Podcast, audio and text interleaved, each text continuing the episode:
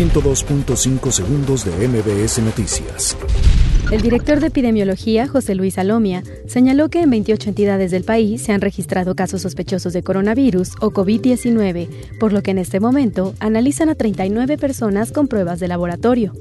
El Senado de la República avaló la creación de una comisión especial encargada de dar seguimiento a los casos de feminicidio de niñas y adolescentes en nuestro país. En la Cámara de Diputados existen al menos 11 denuncias por acoso sexual que deben ser atendidas y derivar en la sanción de los funcionarios de mediano rango involucrados, reveló el partido Encuentro Social. La Comisión Federal para la Protección contra Riesgos Sanitarios investiga si un medicamento con presencia de bacterias fue suministrado a pacientes que requieren hemodiálisis en el Hospital Regional de Pemex en Villahermosa. Luego de que la titular de la Comisión Nacional de Cultura Física y Deporte, Ana Gabriela Guevara, acusó a la Secretaría de la Función Pública de violar su presunción de inocencia por el informe que presentó como resultado de auditorías, la dependencia aclaró que siempre se conduce conforme a la ley. La UNAM pidió a su comunidad no apoyar ni permitir la suspensión de actividades, luego de que un grupo de estudiantes convocaran este miércoles a una votación para efectuar un paro de 48 horas.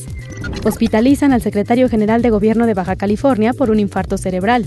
La magistrada Isabel Porras, titular del Tercer Tribunal Unitario en materia penal, admitió a trámite la apelación con la que el exgobernador de Veracruz, Javier Duarte de Ochoa, busca revocar o reducir la condena de nueve años de prisión. El ex vicepresidente estadounidense Joe Biden va dominando en el supermartes al ganar las primarias en siete estados, incluidos seis en el sur del país norteamericano. Un científico mexicano se declaró inocente el martes de los cargos presentados por fiscales de Estados Unidos de que espió en Miami a pedido del gobierno ruso. 102.5 segundos de MBS Noticias.